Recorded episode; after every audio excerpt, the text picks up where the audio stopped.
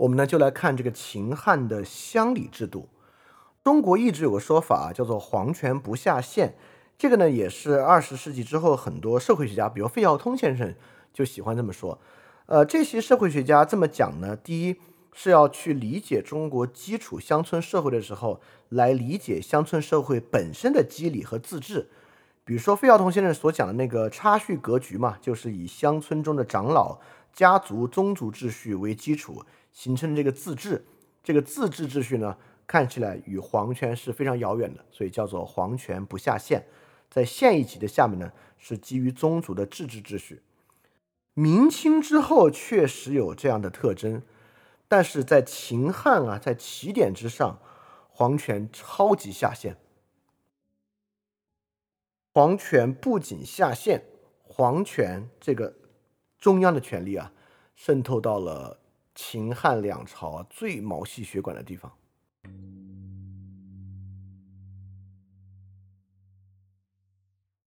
首先，我们来想啊。秦需要这么大规模的征发动员，要做这样征发动员，包括收税，你首先就得知道各个地方有多少人，对吧？所以，我们今天才能拿出里耶秦简，甚至能知道两千多年前一个叫千陵郡的地方有多少户人，有多少亩田，产出多少，收税多少。整个编户齐民的制度啊，需要很高效的运转，才有可能对这些信息。加以采集，加以分析，所以当秦始皇，比如有人统计说，我们现在要修这个岐山陵，可能需要七十万人，秦始皇才知道我们从哪里搞出这七十万人。你别说我们要让洞庭郡来一千人，一问洞庭郡整个还没有一千人，那就麻烦了。所以户籍制度非常重要，《商君书》里面就有这么一句话，说四境之内，丈夫女子皆有名于上，生者住，死者消。就是所有人从出生到死亡，必须有严格的户籍登记。当然啊，这些东西就是目标而已。这个目标怎么实现呢？在《睡虎地秦简·秦律杂抄》就有这么一条，说如果啊隐匿这个小孩儿他已经成年了却不报的，礼典礼是一个基层行政单位，五嘛十五制度都是礼典五老应该赎耐。赎耐啥意思呢？叫辅以耐刑。耐刑我们上次讲了，就剃去鬓角这种侮辱性的刑罚。赎耐呢，就是说你就要以钱来赔偿这个耐刑所需要赔的钱。百姓不应免老，就是岁数太大不能够服这个徭役了。如果百姓不应该这样做，或者已经这么做却不加申报、弄虚作假的百姓本身呢，要罚二甲。就是你想。靠伪造自己的年龄啊，来逃避这个徭役，要罚二甲。那二甲不少了，二甲不是不是不少了，二甲是财产刑罚的最高最高刑了。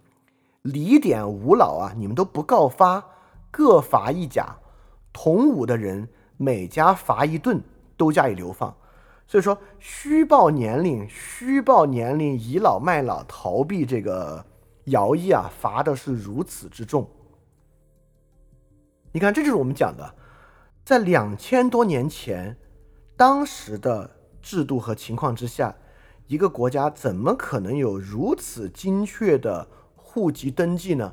哎，方法就这样，就像我们一直说的，当行政与技术无法实现的时候呢，就连坐啊。所以秦朝完全就是这么做的。所以秦朝是如何能够有效的完成动员征发的呢？就是秦朝真的有很详细的户籍登记。在两千多年前，怎么可能完成这么详尽的户籍登记呢？连坐，好，这个我都是我们是之前知道的，我们再次复习一遍。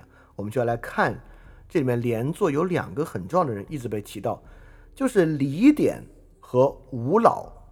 李典和吴老在里面是被提到的连坐的基层官员，我们就要来看看谁是李典，谁是吴老，并且从他们上面。我们就能知道秦汉的基层乡里制度是什么样的。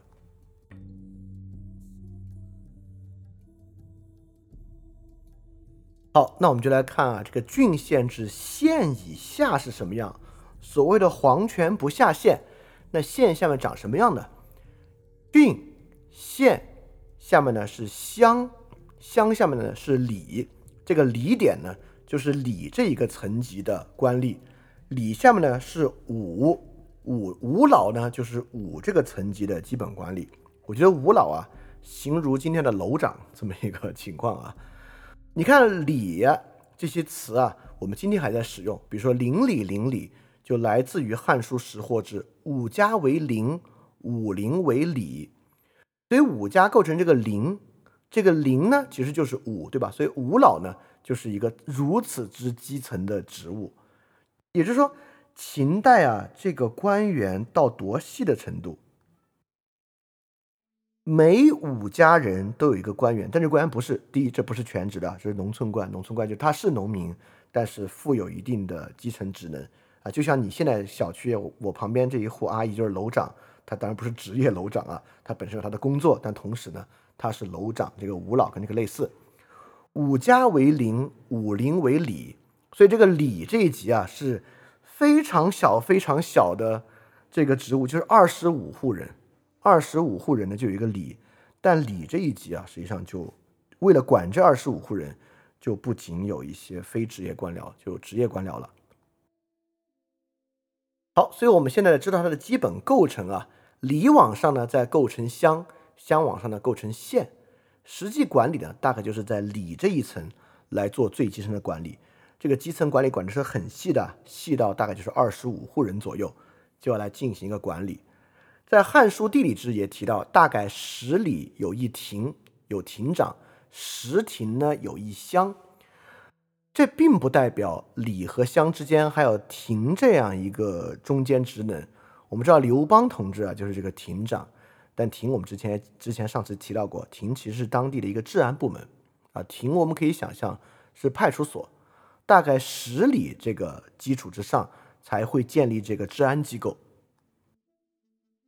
十里是什么样呢？大概就是二百五十户，十亭一乡，所以一乡是多少人呢？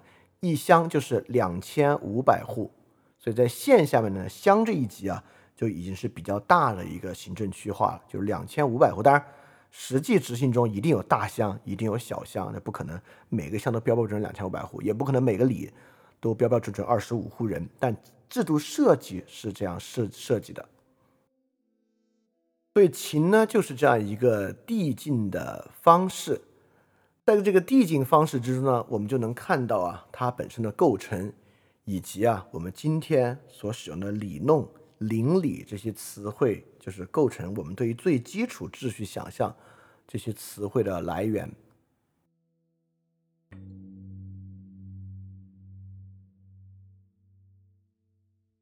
好，刚才我们也感受到了，到理这一级呢，就有管理了。李典这个人啊，看上去他的这个责任还挺大。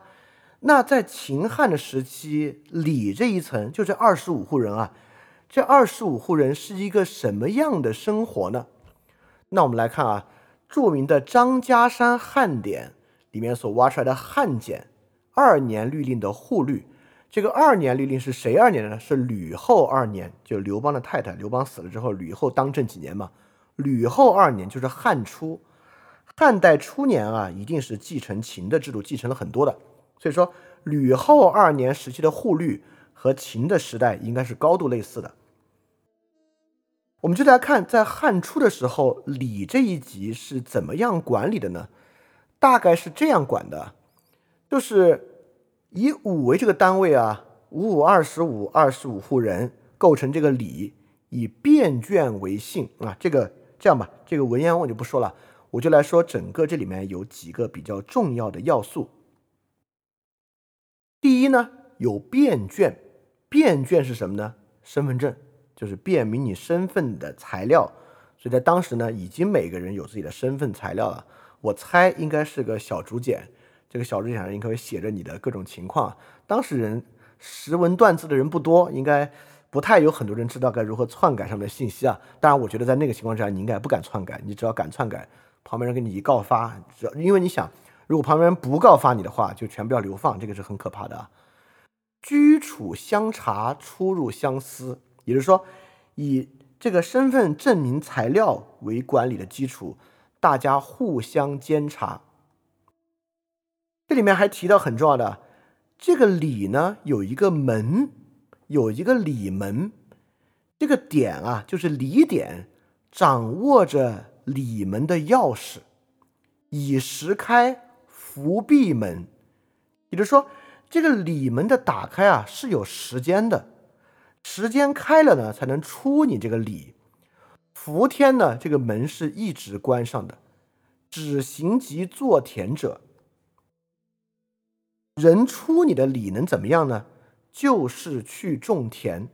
好，所以这一方面和今天的农村构成就完全不同了。你看，今天农村构成什么呢？有自然村，自然村呢大概就是按跟地理有关，对吧？比如这个农村这边呢有一片田，有个河，河的左岸这边田呢就构成一个自然村。那我们现在的基层管理单位呢是行政村，对吧？比如说几个自然村合在一起是个行政村，这个村呢有一个村委，但是在秦这个地方啊，这个自然村、行政村是一体的，也就是说他们二十五户人要居住在一个带有围墙的里的里面，这解答了一个很重要的问题啊，就是说我们看到啊这个秦基层的奴隶。包括这个基层的人服徭役，有很大的时间在修墙修门。我们就要想，秦朝哪儿有这么多墙要修啊？现在你知道秦为什么有那么多墙要修了？秦每一个里都有里墙和里门，每一个里都有里墙和里门，人们严格进行出入的管理和限制。好，有门有墙啊，那自然有人呢叫翻墙，对吧？那就是你觉得不爽嘛？你叫翻墙，翻墙怎么管呢？这个二年律令收令里面也有翻墙的刑罚。翻墙呢，其实判的还是很重的，要罚要判这个赎的罪行，也就是说，你要用很多的劳动刑罚来抵消自己翻墙的罪过。而且，如果你翻墙啊，把墙翻坏了。啊，那本身还要负更严重的刑罚，所以当时啊，对于翻墙，当然，如果有人翻墙出去不回来了，你完全可以想象啊，李典、吴老绝对是都要连坐的。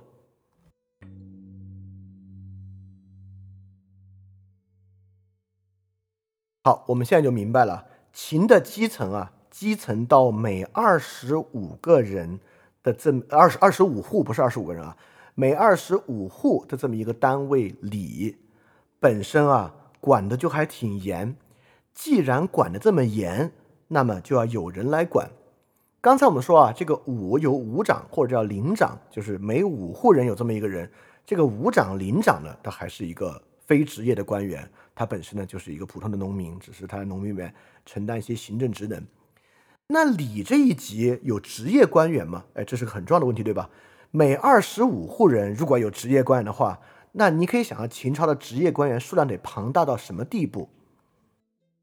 好，那我们就看这个《汉书·识货之》啊，礼这一集还真有职业官员。这里有有说春江出名，礼序平淡，作于右熟，领长作于左熟，必出然后归。意思是说，礼就是当人民要出这个礼的时候啊，这个礼门的两边呢，左熟和右熟两个房间。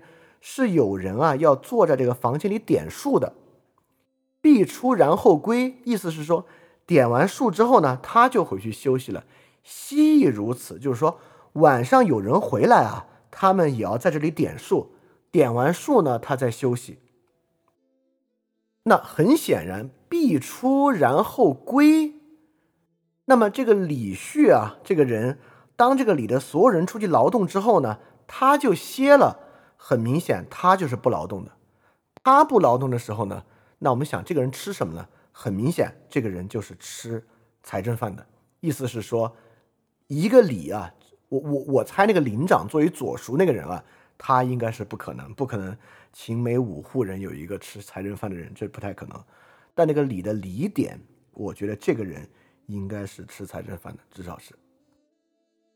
每二十五户人就有一个职业官员，这个已经很可怕了，这个数量已经非常非常大了啊！这个今天我们都没有这么这么密，都都都行政数量绝对不要到到到这个密度。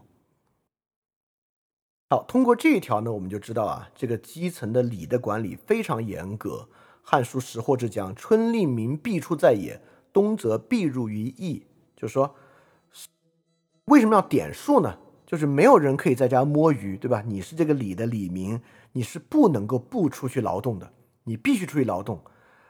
而且你出去劳动呢，你是不能不回来的。你早上几点出去，晚上几点回来，这个不是你说了算的。今天如果一个农民啊，他懒一点，他就可以不出去，我就今天在家躺一天行不行？或者晚上玩的我很晚回来行不行？是可以的。但在秦汉的时候是不可以的。所以说这个呢，就是一种很军事化的组织。秦汉的农民啊，即使在不服徭役的时候，在他自己的里里面，也是被高度严格的军事化管理的。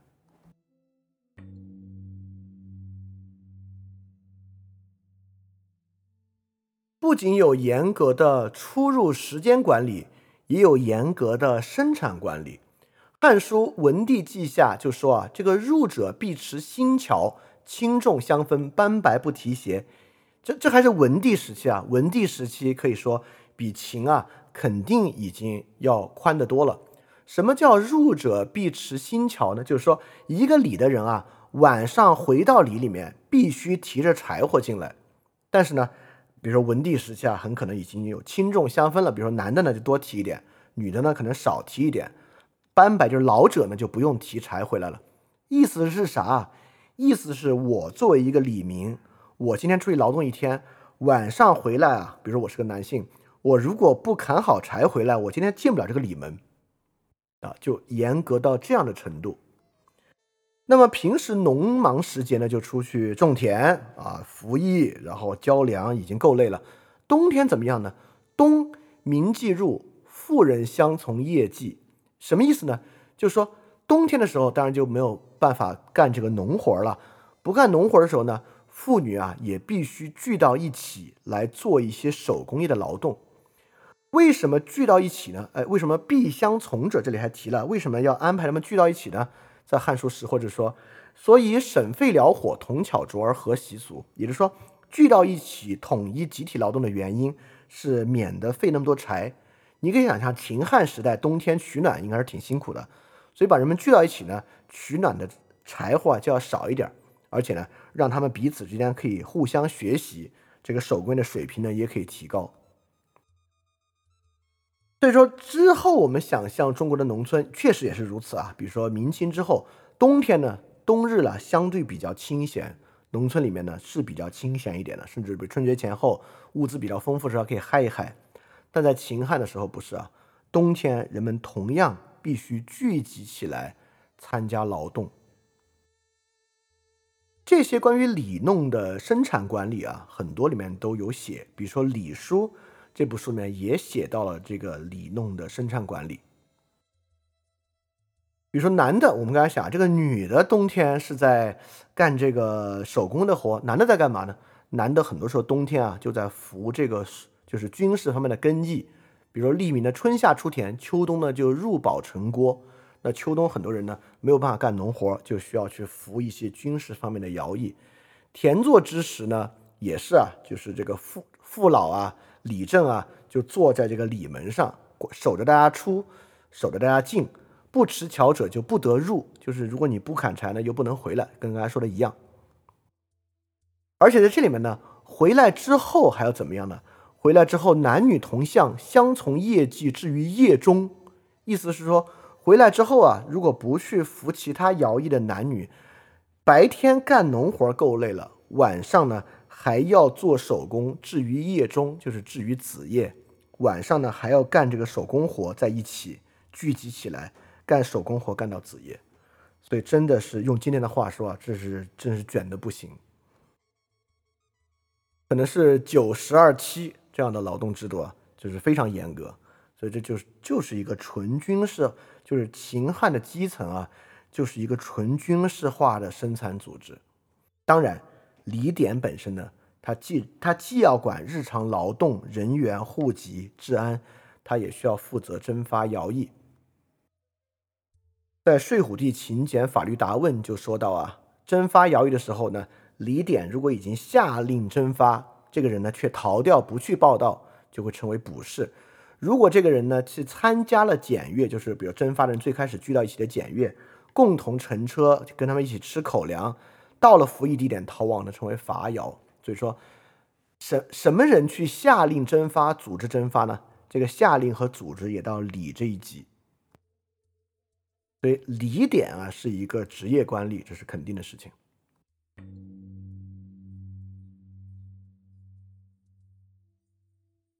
那你看啊，每二十五户生活在一个里的里面，而在从商鞅开始啊，秦朝就拆大家为小家。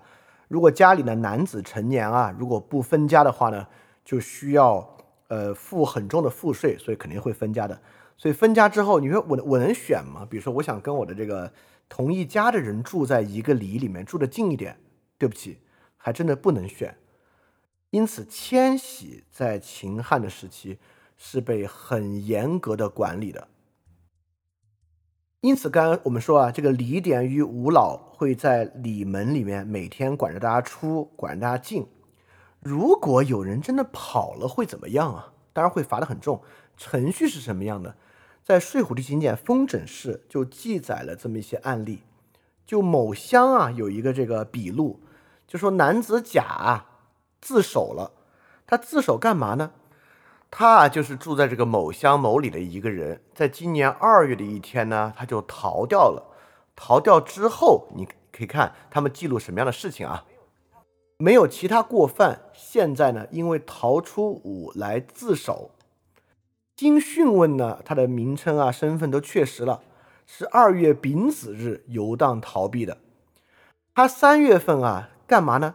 三月份应该是他去服更役的一天。所以三月份呢，他逃避了修筑宫室的劳役二十天。所以说四月之后呢，他还有一次逃亡的记录。之前啊，所以说一共五个月零十天，就这个人逃了五个月零十天，一共就没有呢其他的过犯。所以说，就这个逃亡的人呢，就交给李典去进行查验，就要把他押到李典那边去。这个呢，就是《封诊事》里面记载了一个当时。很明显的一个事件，这个事件里面有一个事儿非常非常重要啊。这个甲啊，从二月逃，中间一共有五个月零十天在外面。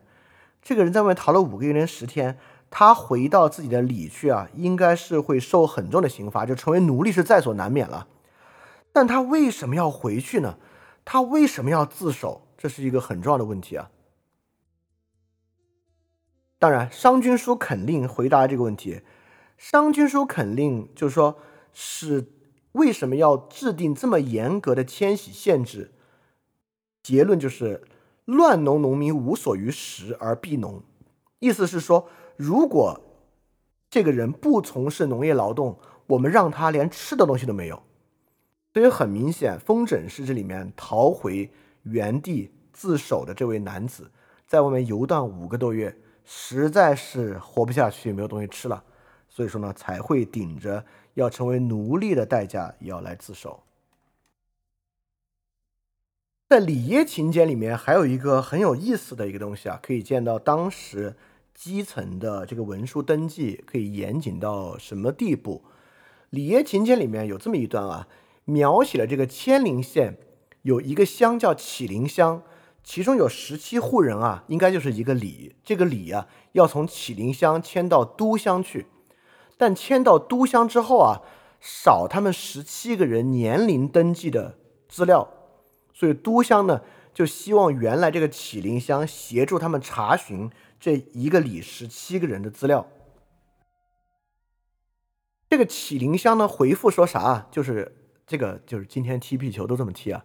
这个启灵乡就踢皮球，说当时有过这个文书通知你们都乡啊，所以说呢，我现在呢没有办法，请都乡呢你们自己去问问这个文书在哪里。现在这份文书是启灵乡写给县庭的，就是他们这个事儿呢，从乡一级闹到了县的一级，然后千陵县就是我们知道这个里耶秦简啊，大概就是千陵县的文书，千陵县的县城呢。就批复给这个都乡的责任人啊，要求他们呢以律令来论处这件事情。所以说，这就是有一个里十七户人从这个启灵乡迁往都乡的这么一个行政文书。这个行政文书本身啊，缺乏了他年龄资料，缺乏年龄资料闹出的这么一个事儿，在里耶秦简里面被记录下来。所以可见啊，就秦朝所要的这个严格的户籍登记和对于迁徙的严格掌控，不是说着玩玩的，就是实际情况之下就是这样的。二年律令户律里面也说，就是汉初的，如果有迁徙的人啊，他的所有财籍资料就必须一并移走。而且一并移走呢，要封存，就是这是一个，呃，就是不能在中间被篡改的。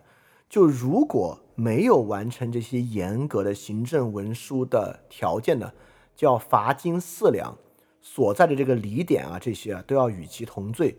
乡部的色夫吏主啊，也要罚金各一两。对基层迁徙，其实在秦汉之际是一个很严肃。而且程序很繁琐的一个东西。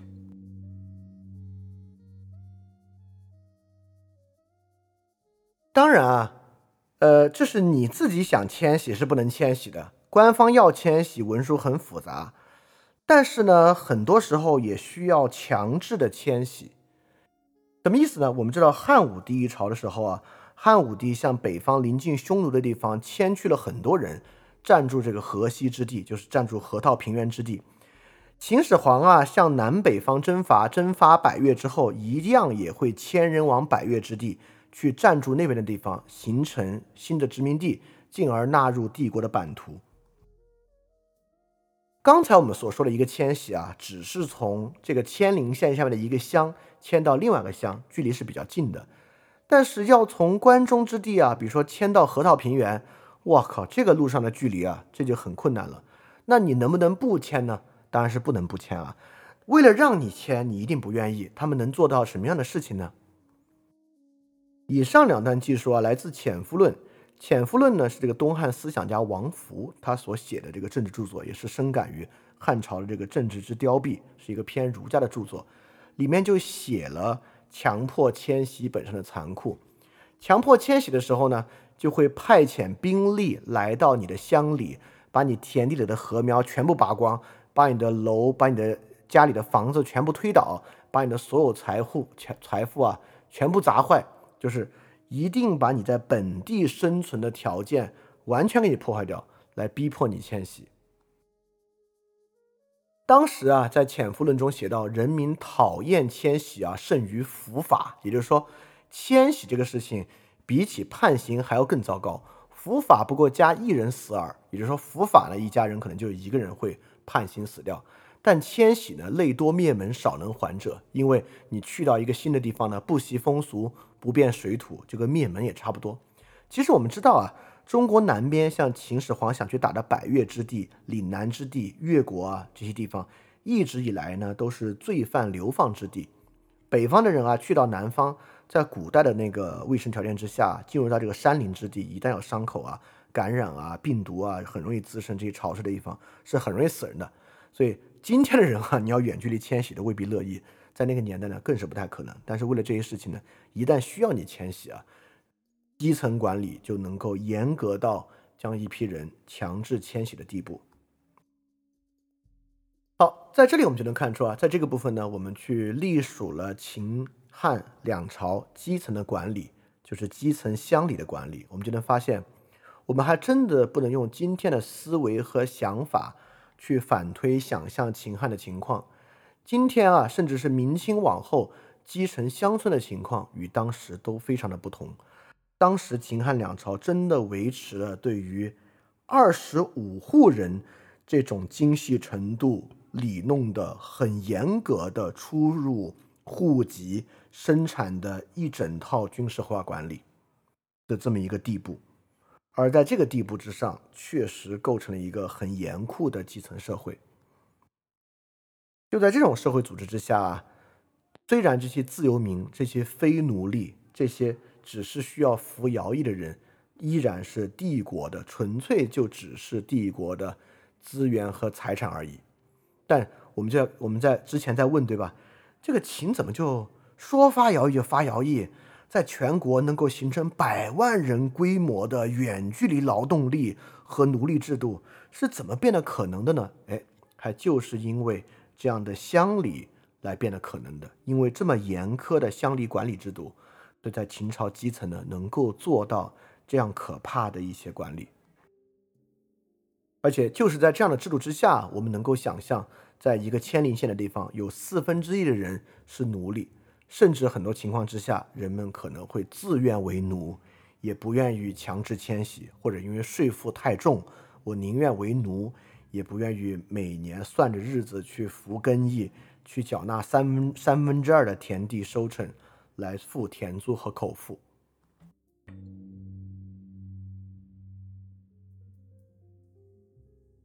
好，说到这里啊，我就必须来说，呃，秦汉的这种基层社会管理，在中国历史之上都是特例。我们完全可以想象，维持这套系统啊，成本极高，难度极大，一旦散了，几乎再无可能。呃，你对中国历史有点了解，你也知道啊，就是在汉朝啊走向衰落，王莽一闹，刘秀上台之后，其实是地方豪强并起。地方豪强并起进入门阀政治的时代，实际上整个中央王朝啊，对于地方的控制就完全散了。地方进入了一部分具有地方自治的时代，而地方自治本身呢，是更自然的，也是更符合整个发展的有机和这个生机的系统的。当然，整个闾里的管辖制度啊，在之后基层管理的逻辑上是有强烈的延续性的。这个延续性，即便到今天，你都能够很明显的看到这样一种里弄闾里管辖制度的残留和延续。但不能因为这个，我们说今天我们还像那个时候一样，那确实完全是不一样了。今天的乡村也完全没有按照李还有李强、李门这些是没有的，与秦汉的高压态势已经不同的。就在汉的历史之中，就像我刚才讲的，我们也能看到这个系统是怎么瓦解的，是怎么被一种很自然的地方豪强势力。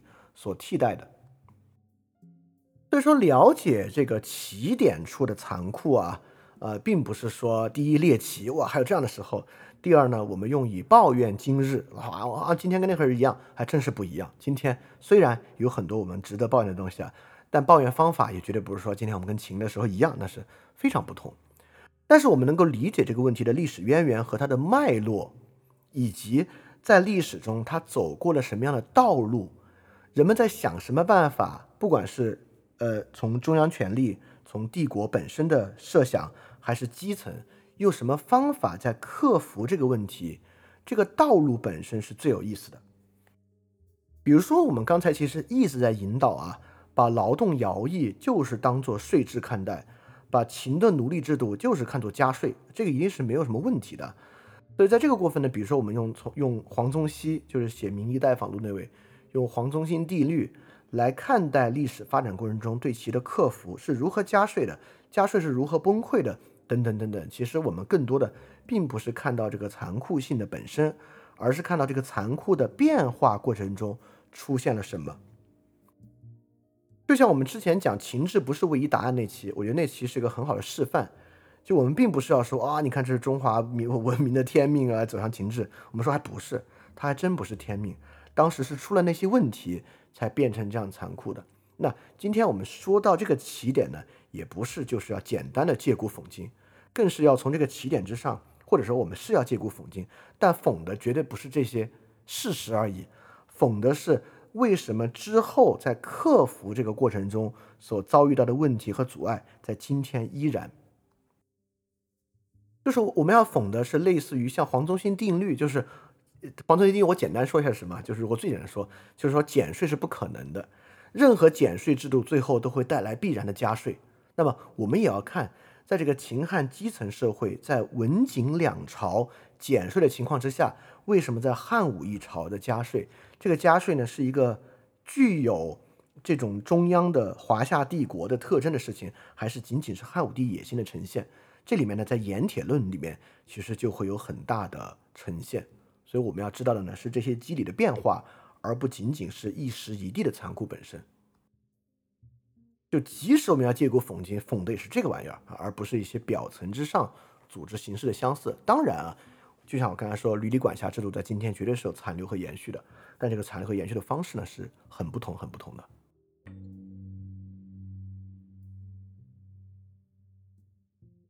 所以我们可以看到啊，春秋时期呢是一次思想的爆发。这次思想爆发之后呢，我们中国的很多，比如说儒与法的这个斗争和儒与法之间的张力，是在春秋战国之中形成的。那最终形成政治行政系统呢？这个中华的政治行政系统啊，是秦汉两朝。那么呢，我们也要掌握这样的张力。所以，我们这几期为什么要深入到秦简、汉简之中去看一些历史的细节？就是呢，我们能够去完成中华政治系统本身的构成。这个构成呢，有三个不同的方向。第一期我们讲的那个资源化视角是一个方向，这一期我们讲的徭役和乡里管理制度是第二个方向，下一期我们讲的呢就是它的第三个方向。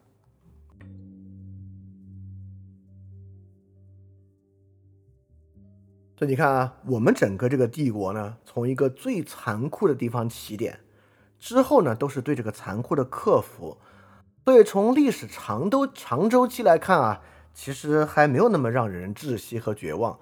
因为最窒息的时候就是它的开始，之后呢都没有人甚至在想啊要恢复到那个情况之下，大家大家都觉得不太可能。但是呢，中间确实有很多问题特别的迟存，这些问题呢一再发生，一再发生。但形式呢绝对不是秦汉初期的那个形式。所以，了解华夏帝国系统的三个特征啊，第一个特征呢，就是华夏帝国系统这个资源化的基础设脚，我们上一期讲过的。我这里做两个简单的对比啊，就是这个华夏帝国确实是在一直考虑资源的最高效调动和使用，这不是所有帝国的想象。比如说伊朗帝国，我们讲的阿契美尼德王朝就不是这样。就阿契德美尼德王朝，你看他们在意的呢，并不是资源的最高效使用。他们在意的呢，就是吸收与臣服。就比如说到这个阿契美德王朝与这个介入到雅典与斯巴达的争端之中啊，没有在考虑什么资源的高效使用的，考虑的呢就是吸收与臣服。我们看他的铭文啊，等等等等的，就是他们是一种强烈具有宗教倾向的一个管理。比如罗马帝国其实也不是一跟我们这个想法很不一样，罗马帝国也没有在搞什么资源的最高效使用。罗马帝国非常清晰的在架构一个跨文明的帝国，比如说华夏帝国，我们我们对应周边的文明啊，比如我们讲这个《睡虎地秦简》里面也有跟这个少数民族相关的，但那些都不是关键。我们这边的整体文书语言和行政构成是很单一的，但罗马帝国不是。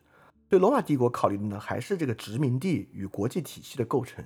这个是罗马帝国以及罗马帝国为什么今天它能够延续到十九世纪。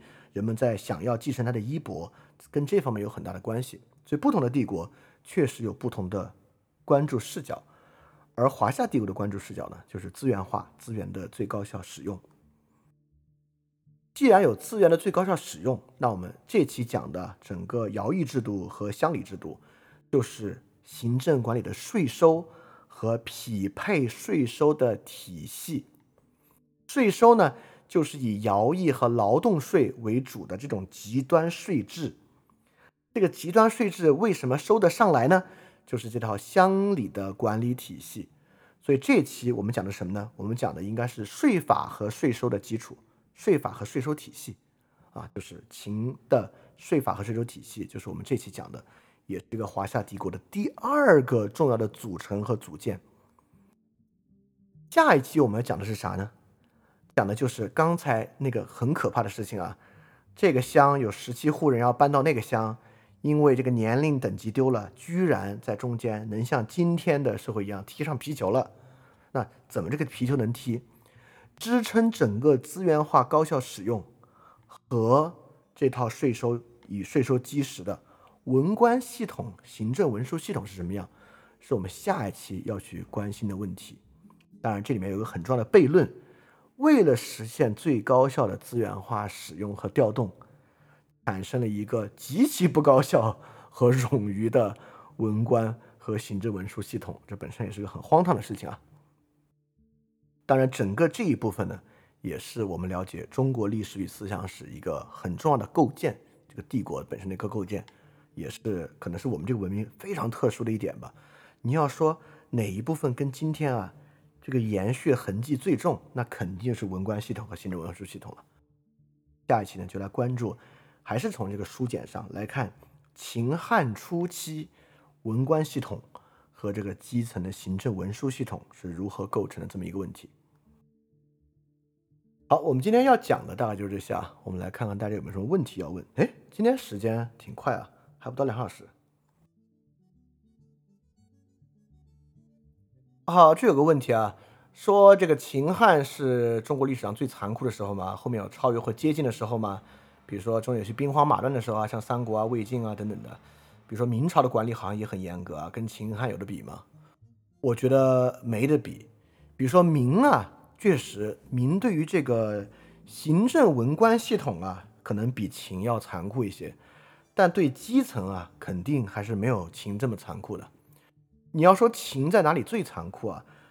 我觉得就是这个乡里制度和这个奴隶化的制度，这个在中国历之后的历史之上是没有的。而汉最开始啊，就是看到了这个的残酷，才会有文景之治。文景之治确实改变了很多很多的东西。然后这个问题啊，说这个汉朝不是三三十之一税吗？也还是一半以上的税收吗？汉朝没有，我觉得汉朝没有这么重的税，而且文景时期还免了好多年的徭役。哎，我觉得这里面有个很有意思的，我们在汉朝也会再说，就是文景帝时期啊，搞了好多爵位升级。我最开始觉得很奇怪，怎么经常出什么事儿就所有名家以及名爵？我看了这个制度，我是觉得。文景一定要延续汉朝的徭役制度，因为这个我们就可以说，你你会发现啊，这个徭役制度真是构成帝国行政和这个财政的基石，你是没有办法抛弃它的。但是文景朝啊，就靠这个加名爵的方法，让很多人免除更役，就是多加几次爵，免除更役的人就会越来越多。这是一种套着这个徭役制度来轻徭薄赋的方法。我没有办法改徭役制度，因为这个徭役制度一改啊，就会出大的问题。就整个财政体系都是这样的，这是路径依赖。就文景朝能改啥呢？我可以改爵位制度，我给这些人加爵位，加到他们就是能够用别的方式去免除徭役。我觉得这是很有意思的一个点啊。好，这个问题啊，说这个楚汉的时代，这些秦的遗老们去哪儿了呢？这些秦的里长们在汉还是是里长吗？是在文景帝一朝才裁撤官员吗？呃，不是啊，就是秦汉两朝啊，这个乡里制度是一直保持的。这个礼的制度的瓦解啊，还是要等到汉末这个豪强势力兴起的时候才是。比如《汉书艺文志》和《汉书识货志》写的不是秦的情况。写的是汉的情况，就是汉一朝的时候，实际上乡里的管理依然是那样的。就楚和汉的时代，秦的遗老，因为楚和汉虽然掀起了一场灭秦的战争，但战场没有延烧到全国所有地方，所以其他乡里还是该怎么过怎么过。这就是我们之前讲到的，就制度是不能够激进的替代一个制度的。就制度本身呢，是有很强的路径的延续性的。当然，这里面有个很有意思的问题啊，到时候我们去细看。就我现在也不知道，我回答不了这个问题。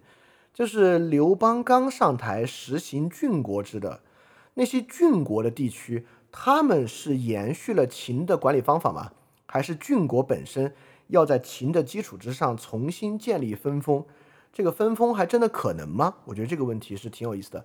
就秦汉交替有一个呃非汉承秦制，而是制度大更换的时期。这个制制度大更换的时期是怎么跟秦制发生冲突的？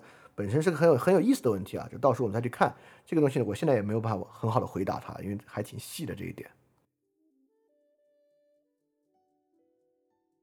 好，这个问题啊，说没有科举制度是怎么保证有那么大的官员体系来保证户籍记录的呢？第一啊，秦的时间很短，秦就那么十几年，你看喜是怎么当上这个官员的？有两个路径啊，第一，秦那十几年呢，还是有很多在过去战争中加过爵的人，这些从战争中退下来的人到地方呢，就能够从事一些基层的行政文书工作。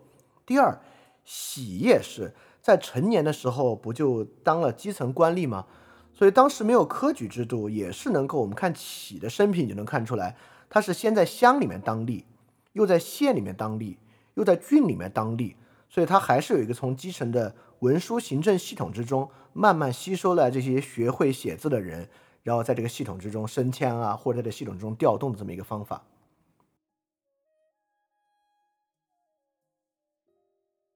这这这这这不是问题啊，是大家开玩笑说，如果穿越回秦朝，能能不能拥有个良好生活，逃去别国？就是如果你还在这个秦扫六合前期是能够逃去别国的，但秦统一天下之后，在我们这个地缘环境之下，你没有办法逃去别国。在那个时候交通情况之下，我也想象不出你能逃去哪儿。而且刚才不是说，你看一个人逃出了里之后，在那流落五个月，还不得不得回去自首吗？我相信，在那样的条件之下，你逃出你的里啊，很快面临的就是饥饿与饥荒。我估计也很难逃得很远吧，我是很难很难的。所以在那个时代。如果怎么样能够维持一个良好生活，那那是不可能的。就是在那个情况之下，是谈不上什么良好不良好生活的一个环境。哎，不是有一个穿越小说就是写秦朝的吗？我忘了名字了。我我我只记得主角好像姓项，古天乐好像还演过那个电视剧啊。不就是穿越到秦朝了？所以你看你能不能逃出去之后啊，用这个大概呃两哎，或者你是这样，你看你这个征发徭役的时候啊，你就主动说我要去修骊山陵。然后你就可以去咸阳，然后你就修骊山陵的时候，用你这个精妙的数学知识啊，就征服当地的人，看能不能被选派到选派到宫殿里面去啊，可能是一个比较好的方法。但是，看你能不能活着到骊山陵，和能不能撑得住骊山陵最开始那种重体力劳动，能活得下来，施展你的数学才华，可能是个办法吧。好，这个问题啊，我觉得我把它说成，我们是不是要有对比才能看得出生活不好？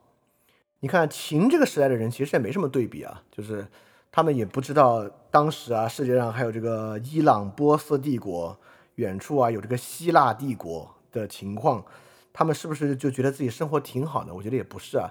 就比如说陈胜吴广起义，是不是因为有某种对比就看出自己生活不好呢？我觉得生活在秦那个情况之下。百分之二十五的人当奴隶，一当奴隶每年死亡率百分之十八，甚至陈旦冲更高的情况之下，你不用对比，你也知道你的生活不好。这是这没这这不是需要对比才知道生活不好的。好，这个问题啊，就是说，想听我评价一下拍琴的影视作品或文学作品有没有觉得还不错的？我其实看的非常少。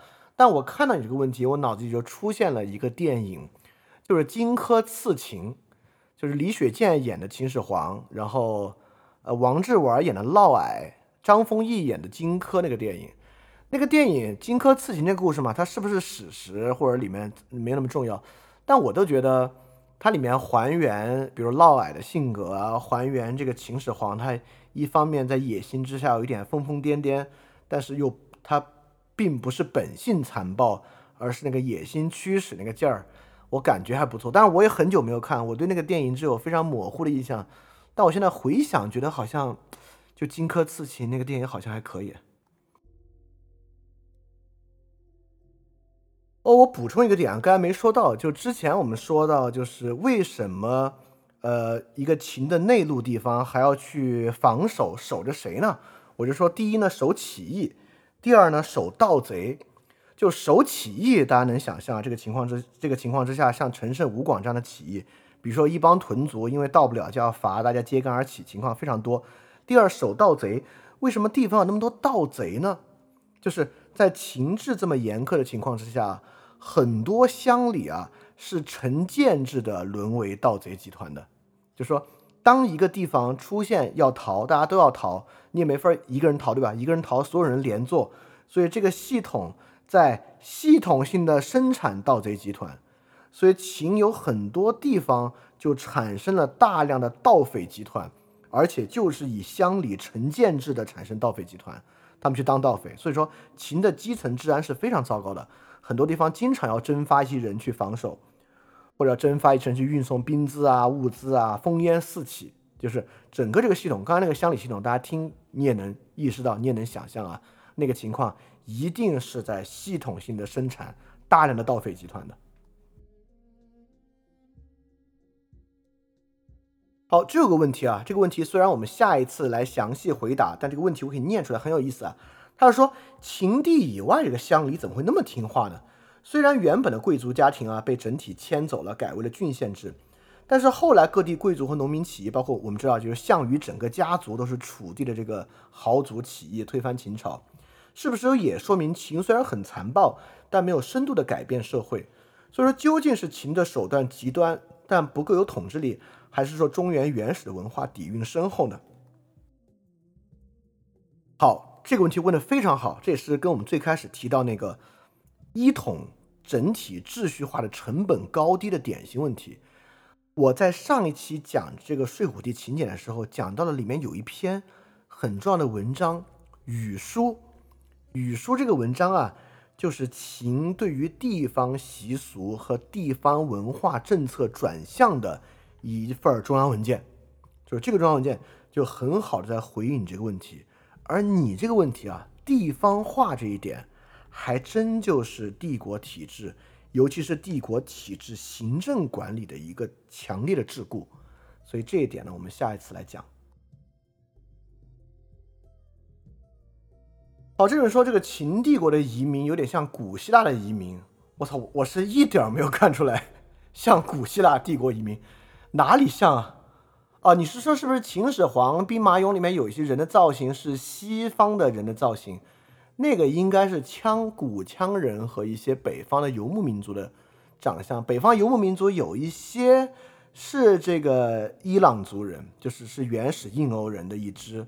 所以说，但应该没有什么可能性是从这个希腊迁徙过来的啊。好，既然这个腾讯会已经在谈这个提示了，我们也回答很多问题了。那我们就趁早把这个腾讯会议结束，让我们这期节目就到这里，然后我们下期节目再见。我们下期应该会再隔一天，我们呃隔隔隔一周啊，我们再去讲这个问题。那我们今天这个节目就结束了，非常感谢大家在呃微信和腾讯会议的参与啊。虽然腾讯会议最后又让我们提示啊，这个内容有风险啊，但是我们也是希望下次他们不要这么敏感。好，那我们下期节目再见啊，大家记得赶快去相信。翻转电台需要你的支持啊！因为之前有长期以来啊，一直四年以来支持我的一个大额捐赠人，我跟他的捐赠期限到期了，所以现在呢，我要来看翻转电台啊有没有可能自己造血，可持续的继续发展下去。但是翻转电台呢会继续保持非知识付费模式，不管是电台节目、文章、知识社群，都保持全免费的模式，也不需要接广告或者做定制节目的方法，能够保持独立的运营。所以，在这个背景之下，需要大家的支持捐赠。希望饭店呢这个创作机制可以保持下去。如果运气好啊，钱多于我自己的生活所需，它还会用于做事侠创作机制本身的创作补贴。所以说，特别希望你通过 p a t r o n 和爱发电这两个平台赞助。如果你需要知道 p a t r o n 和爱发电的地址，请去 Show Note 之中看。